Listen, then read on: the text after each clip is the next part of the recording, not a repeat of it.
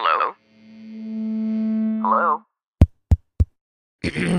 Podcast Network Asia.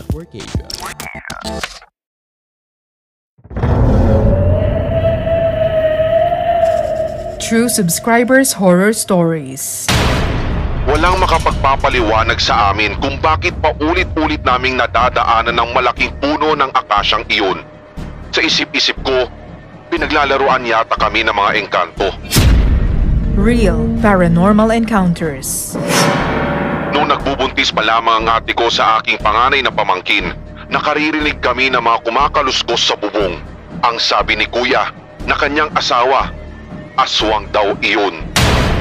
And other scary stories from HTV Positive listeners.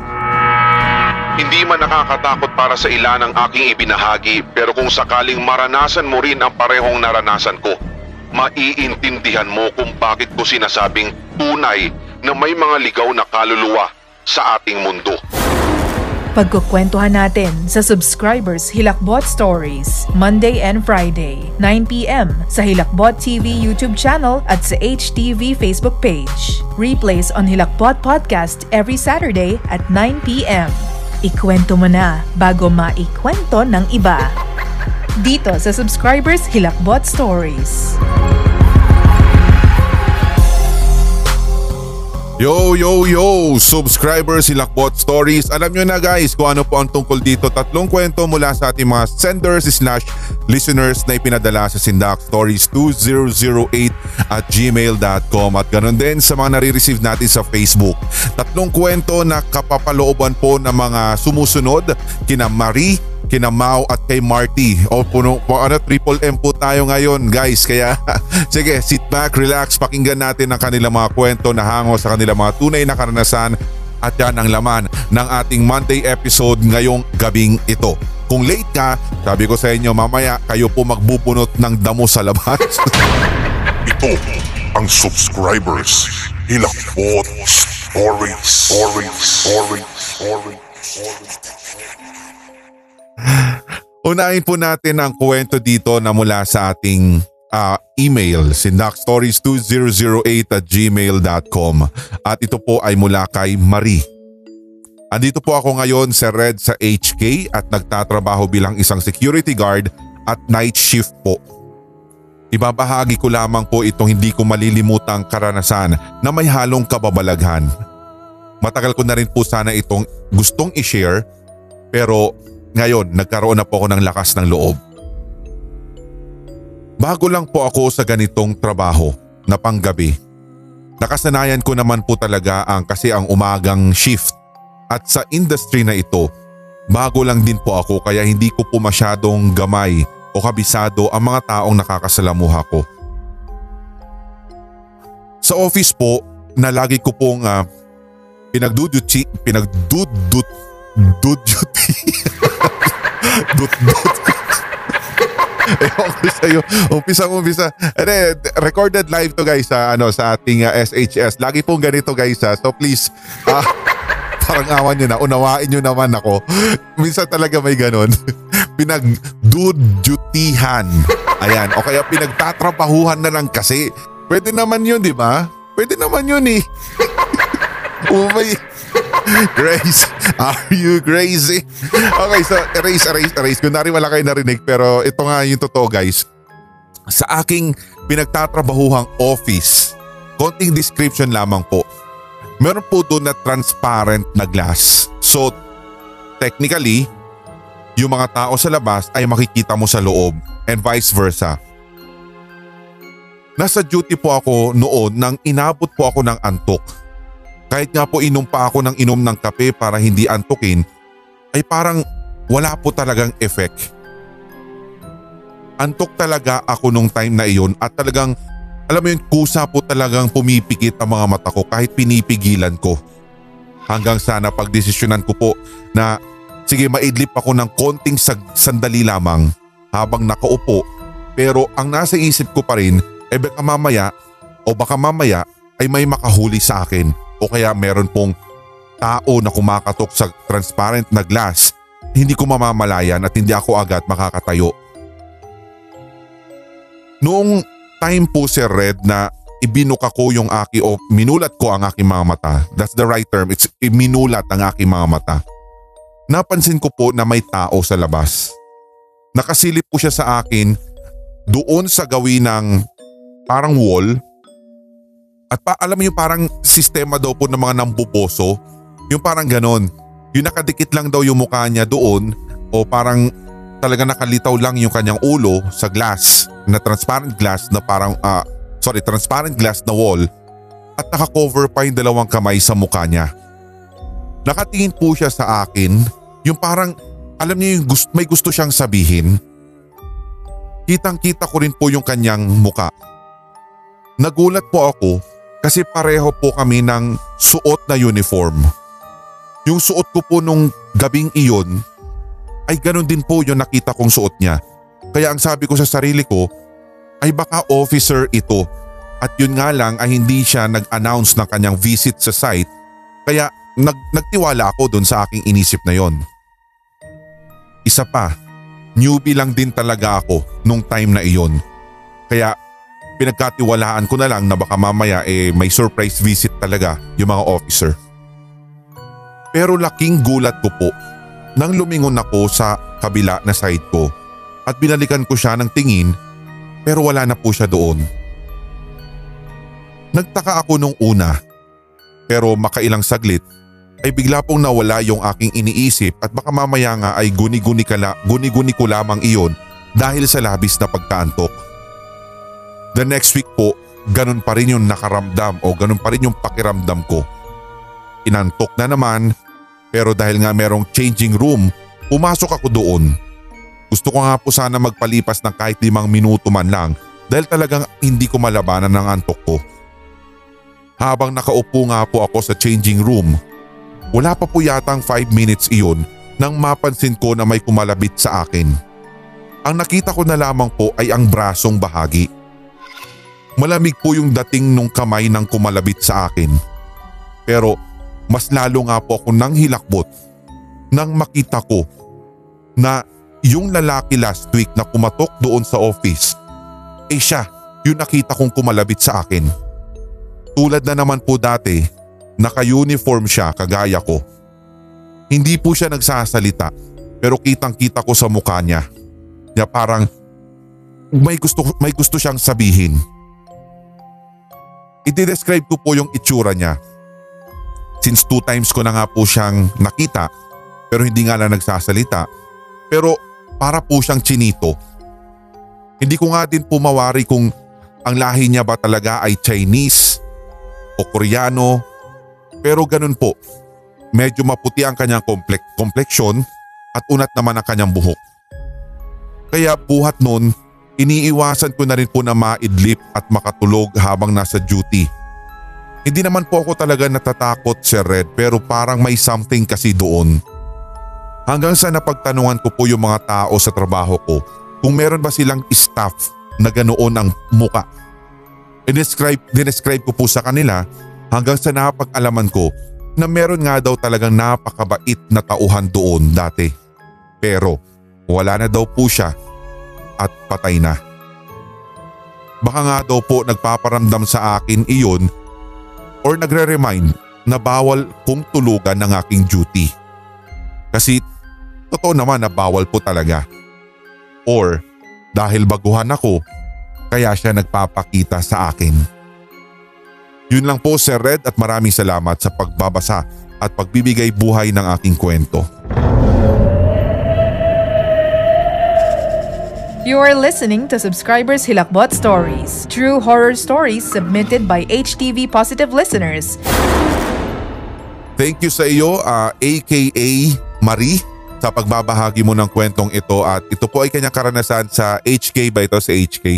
At uh, salamat din sa mga patuloy din na dumadagsang mga kwento, mga binibigay po ninyo sa sindakstories2008 at gmail.com. Kung sakali man po na ikaw ay isa sa mga nag-send na ng kwento at hindi pa rin po natin na-feature dito po sa ating SHS, huwag kang mag-alala. Sabi ko sa inyo, relax lang dyan, sit back, relax. Darating din po tayo after few months.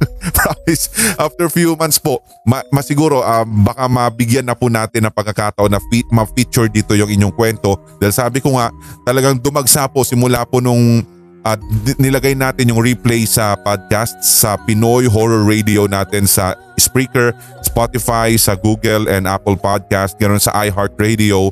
Um, may mga nagsidatingan po at sinasabi nila na nakikinig sila doon sa Pinoy Horror Radio Podcast.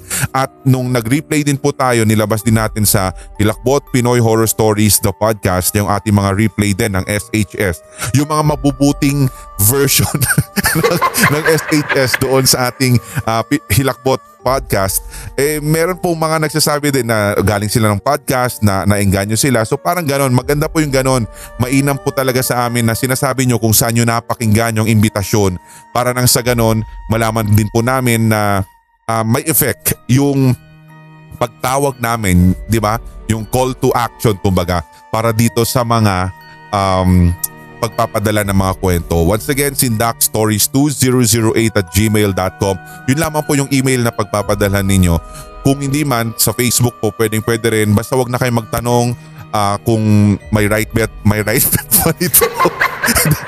Pero lang, oh my, hindi, ibig sabihin, wag na kayo magtanong kung pwede bang mag-send. Sabi ko nga sa inyo, welcome yan, basta send nyo na lang. Good evening, ito po yung kwento ko. Ganun na lang sa SHS. Pero pag ngayon ka pa lang po nagpadala or itong mga most recent lang, itong Feb, mga ganyan, January, Feb, um, hindi po muna natin agad-agad talaga may air yan. So please bear with us dahil ang dami niyo po at isa lamang po yung, uh, ang daming kalaban, mag-isa lang po ako.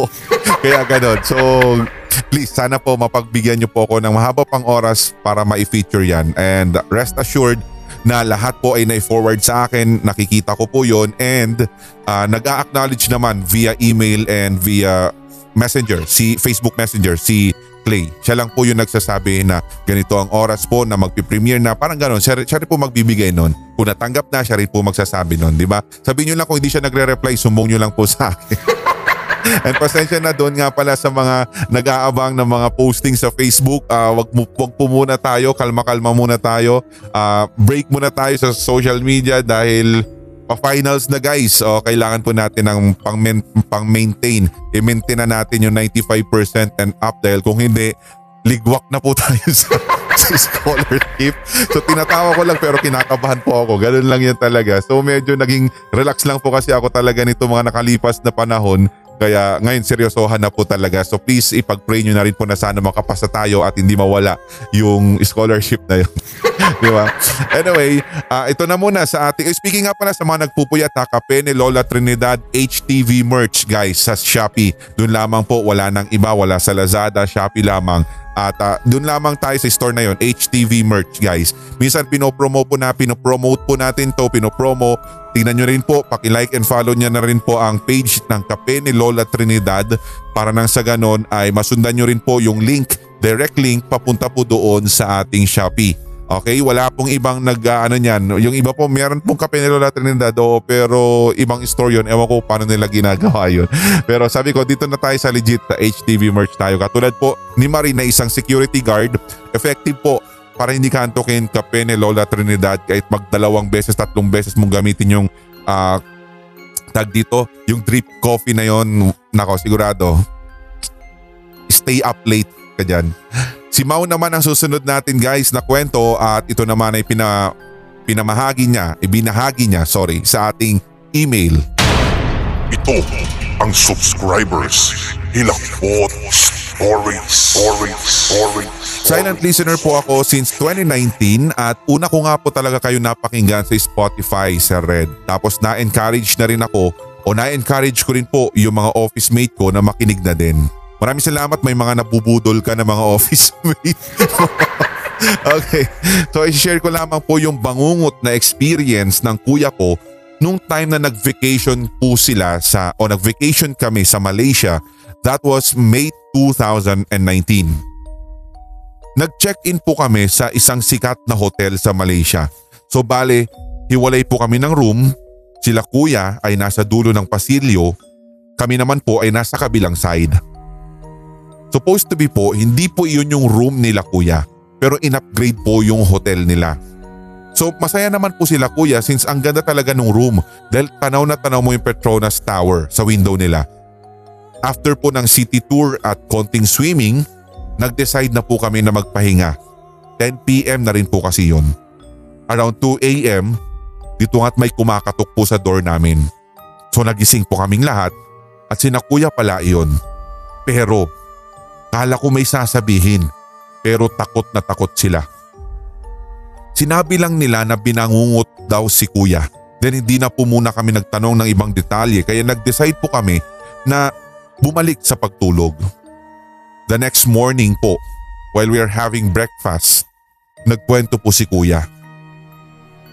Habang nakahiga na po sila kuya at ready for bed, narinig daw nila na parang may nakabukas o bumukas ng faucet sa CR. So yung hipag ko po ay chinek po iyon pero hindi naman daw pala nakabukas.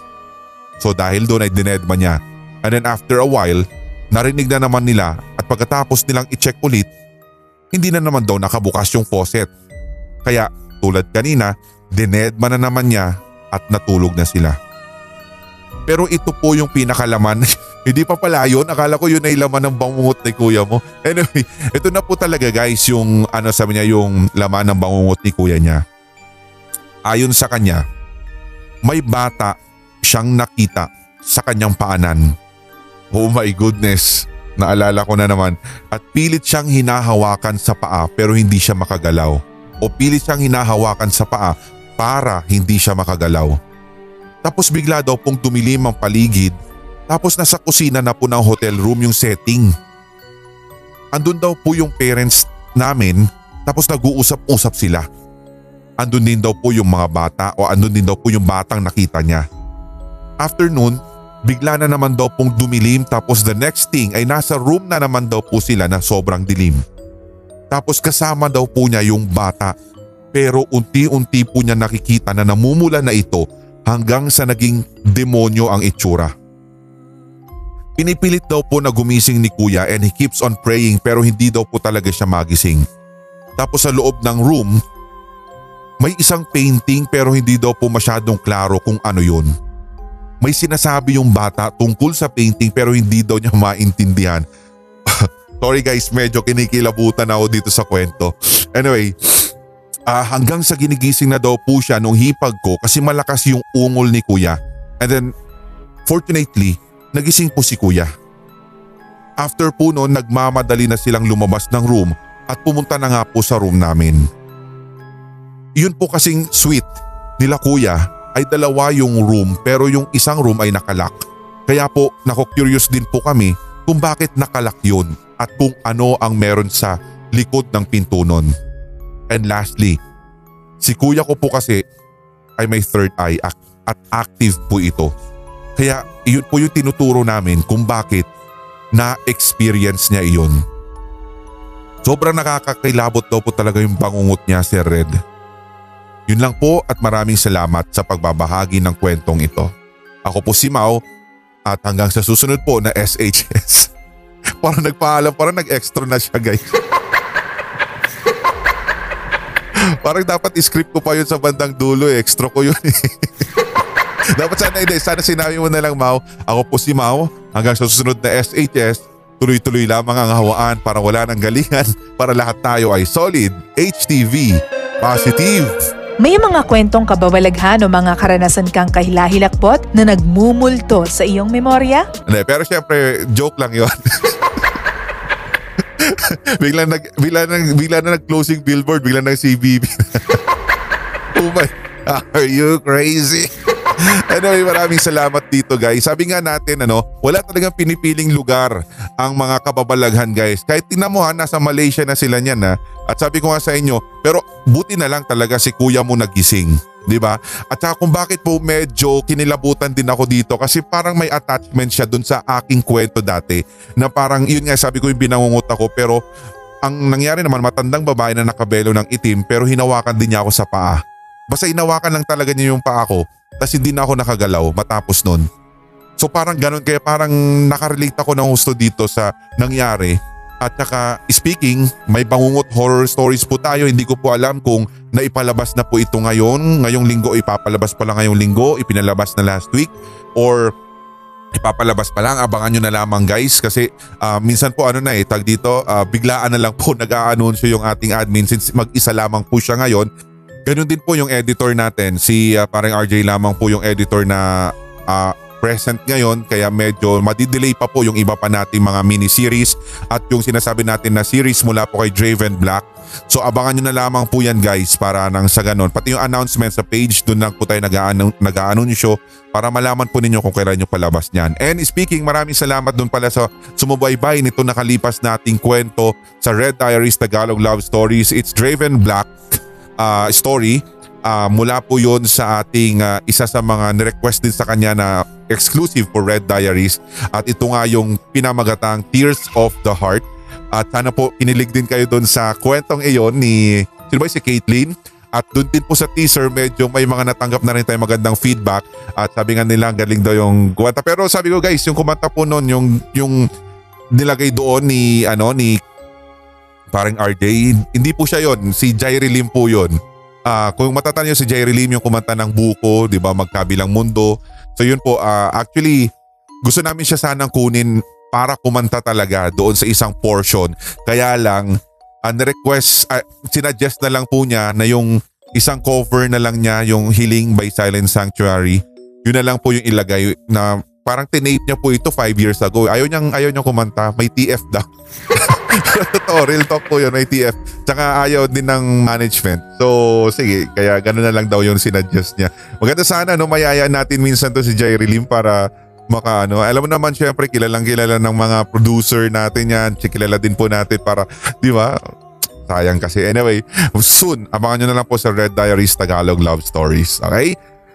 Anyway, Uh, lipat naman tayo sa susunod na kwento. Panghuling kwento na po ito kung ngayon ka pa lamang po dumating uh, nakadalawa na po tayo at ito na po yung pinakahuli.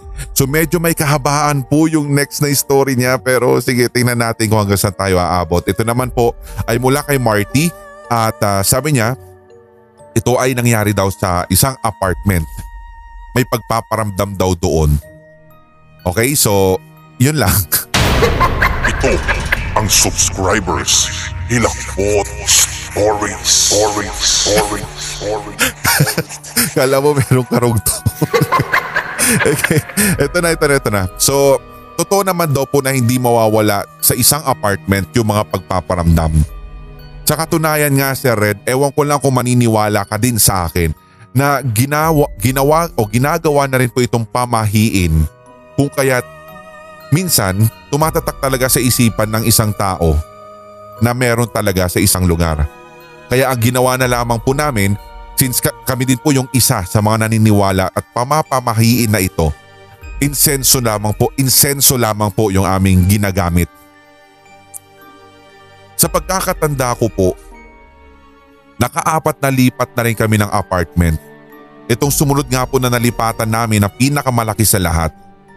Mahaba-haba po ito kaysa doon sa una namin na tinerhan at two-story din siya. May maliit po siyang garahe at kasya ang dalawang single na motorsiklo. Malawak yung sala at dining area. May malaking kitchen at meron pa nga pong dirty kitchen na nasa labas. May isang CR pero sa kasamaang palad nasa baba po siya. So pag akyat ng second floor, meron pong malaking bulwagan at nag-iisang malaking kwarto. This time Sir Red may kasama na kami sa bahay at ito po yung pinsan kong lalaki. Tigahatid at sundo ko, ah, sorry, tigahatid at sundo ko po ito sa school. Tsaka para may kasama na din po kami sa bahay. Doon po siya natutulog sa labas ng kwarto sa may bulwagan sapagkat kasya naman po doon talaga. Lalong lalo na ang isang double size bed. Tapos isang single size bed sa bulwagan. Tapos may space pa nga kung tutusin To cut the story short, nangyari po ito after ng school. School ko. Habang kumakain kami ng hapunan, bigla po nagkwento yung mama ko na madalas daw bumubukas sara ang pinto sa taas. Tapos one time, nang inakyat daw niya ito, nagtaka siya dahil tulog naman daw pala ako. Pero naririnig daw niya na bumubukas ng malakas yung pinto at sinasara niya na. Di na daw niya sinabi sa akin kasi baka daw matakot ako. Simula noon sa sala na ako natutulog at nanonood. Naisip ko nga nung time na iyon Sir Red, sana isinabi na lang ni mama sa akin. Ang pinaka nakakatakot po na part sa amin ay ito. Birthday po yun ng kapatid ko at madaming tao noon sa bahay at pati tropa sorry, pati tropa ng pinsan ko ay naroroon. Since anti-social talaga ako at mahiyain, nasa kwarto lang po ako at nanonood. Sa katunayan medyo naka-move on na rin ako sa unang kwento ni mama patungkol, patungkol dun sa automatic na nagbubukas tara yung aking bintana. Nang makaramdam na rin, sorry, nang makaramdam na ako ng takot, yung feeling na may kasama ka at mukhang hindi ka nag-iisa, ay napagdesisyonan ko po na bumaba na lamang at nakinood na lang kasama si mama ko sa sala. Tuloy-tuloy pa rin po yung kasiyahan ng mga sandaling iyon at sa katunayan, andun pa rin po yung pinsan ko at yung, iban, yung iba pa niya mga bisita sa dining area. Mga 10pm na nga noon nang makauwi na yung ibang tropa ng pinsan ko at isa na lang ang natira. Yung kapatid ko ay nasa garahe kasama yung kaibigan niya habang si mama at ako naman ay nasa sala nanonood ng TV. Bandang 11.30 po yun ng gabi nang matapos na talaga totally yung inuman ng pinsan ko at tropa niya kaya nagpaalam na itong umuwi. 12 midnight naman nang umuwi yung kaibigan ng kapatid ko at may dalawa lang na natira kasi lasing na lasing na yung isa at yung isa naman ay masyadong malayo din daw yung uuwian at wala na siyang masasakyan. Kaya sa sala na namin sila pinatulog at naglatag na lang kami doon. Patulog na kami nang biglang magkwento yung pinsan ko. Yung tropa daw niya, tinanong daw siya nung palabas na sila ng bahay. Tinanong nga siya kung sino yung babaeng nakaupo kanina sa hagdan namin. Yung sumunod daw sa akin pagbaba. Ang sama daw ng tingin nun tapos nakabestida daw. Bigla daw umakyat ng tas bigla daw itong umakyat nang bumalik na yung pinsan ko at pagkatapos kumuha ng, ng tubig sa kusina. Tinanong siya ng tropa niya kung pinsan niya din ba yon kasi mukhang naingayan daw dahil parang alam mo yung bagong gising at namumula pa yung mga mata. Magulo nga din daw yung buhok na parang kababangon lang. Sumagot daw yung pinsan ko at ang sabi niya, dalawa lang ang pinsan niya. Ayaw daw namang maniwala ng tropa niya dito. Sabi ko sa mama ko, kaya pala pagbaba ko nung time na iyon, nakatingin siya sa hagdan.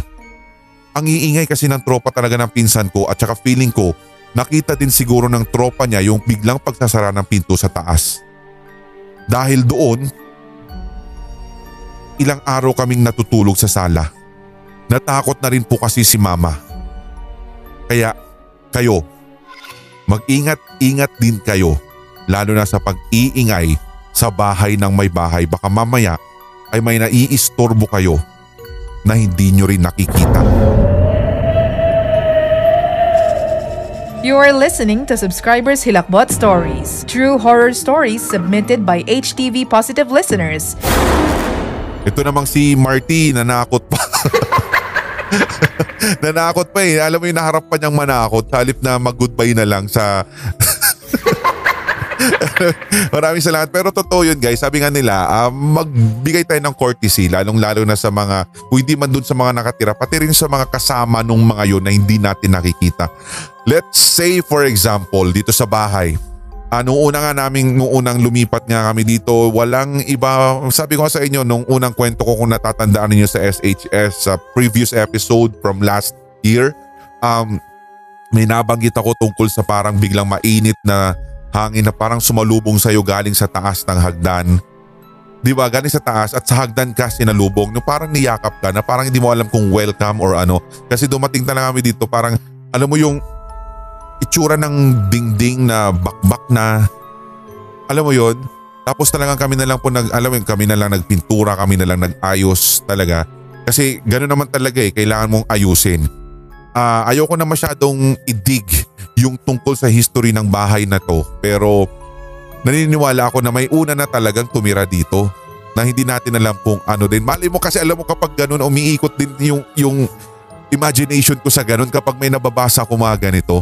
Pero so far, kapag pumupunta naman po dito sila, parang RJ, yung mga ibang mga editor, kapag pinapapunta natin sila, Kuya Choi, ganyan, wala naman silang sinasabi tungkol dyan sa kung meron bang mga multo-multo or may nararamdaman silang kakaiba. Dahil una sa lahat, wala naman silang third eye. Yun po talaga. kung, kung meron ba, baka kung meron nararamdaman niya mga baka third eye, third eye yan lang yan. Alam mo yung seryosong seryoso kang pakikinig tapos yun pala lang, ang ending ko lang naman pala, hindi, hindi naman sila nakakakita, wala kasi silang third eye. okay.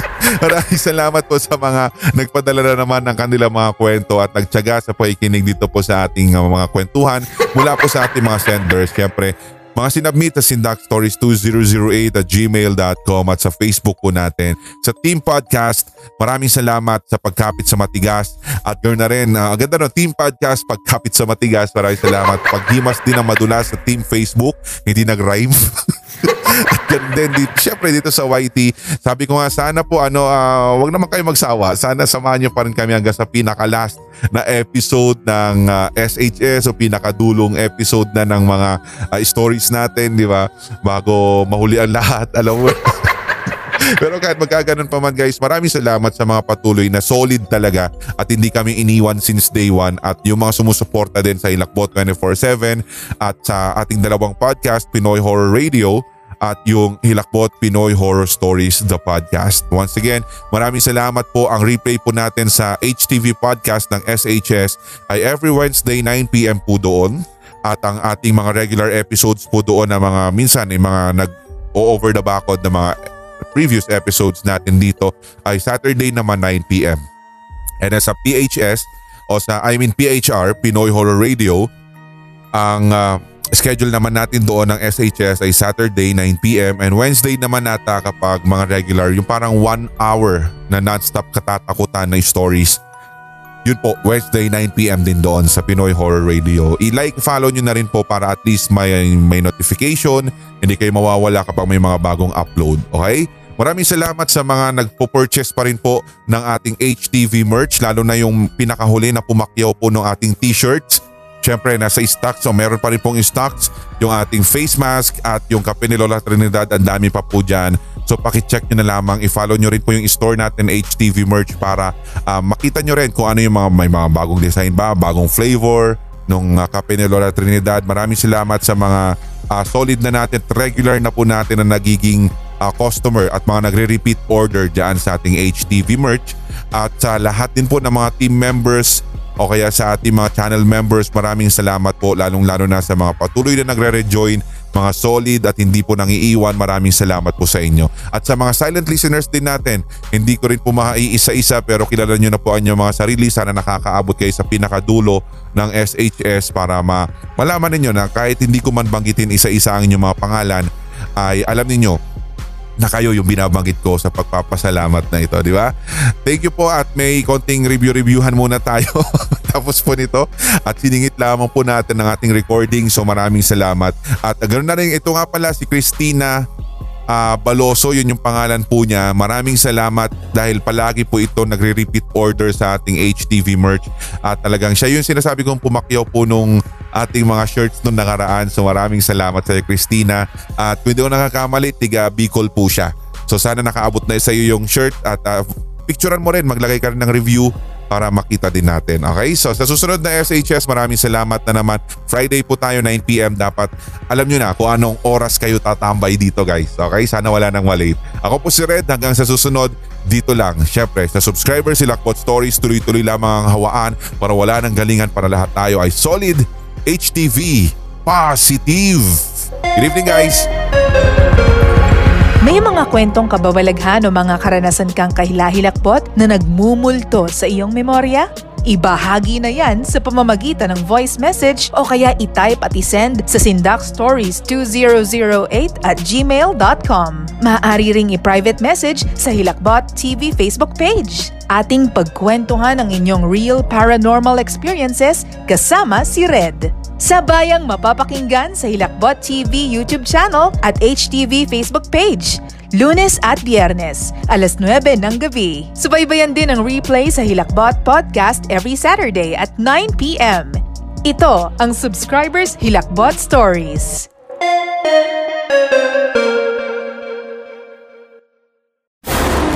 Hello sa lahat ng mga HTV Positive.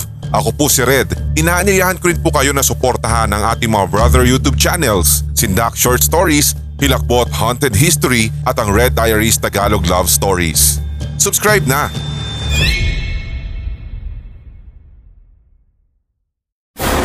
Hello sa lahat ng mga HTV Positive. Ako po si Red. Inaanyayahan ko rin po kayong i-stream ang ilang piling kwento mula sa Hilakbot TV at Sindak Short Stories sa ating mga podcast. Ang Hilakbot TV Pinoy Horror Stories The Podcast at ang Pinoy Horror Radio. Maraming salamat sa pakikinig, Team Podcast.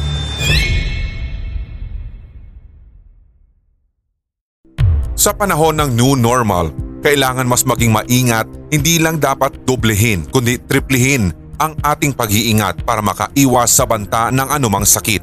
I-memorize mo na ang mga sumusunod na simpleng hakbang upang maprotektahan ang sarili. Hugasan ng madalas ang iyong mga kamay. Iwasan ang paghawak sa iyong mata, ilong at bibig. Takpan ang iyong bibig kung ikaw ay uubo o di naman kaya'y babahing. Iwasan hanggat maaari ang mga matataong lugar, ganun na rin ang pakikipagsalamuhan ng malapitan sa mga taong may lagnat o ubo. Kung wala namang importanteng pupuntahan, manatili lamang sa inyong tahanan. Kung ikaw ay nakakaramdam na ng lagnat, ubo o kaya hirap sa paghinga, dapat magpakonsulta na agad. Tawagan mo muna ang pinakamalapit na health facility sa inyong lugar at kumuha ng impormasyon sa mapagkakatiwalaang otoridad. Katulad na lamang ng Department of Health, World Health Organization o kaya ang inyong lokal na health worker. Ang mga paalalang ito ay mula po sa amin dito sa Hilakbot TV, Sindak Short Stories at Hilakbot Haunted History.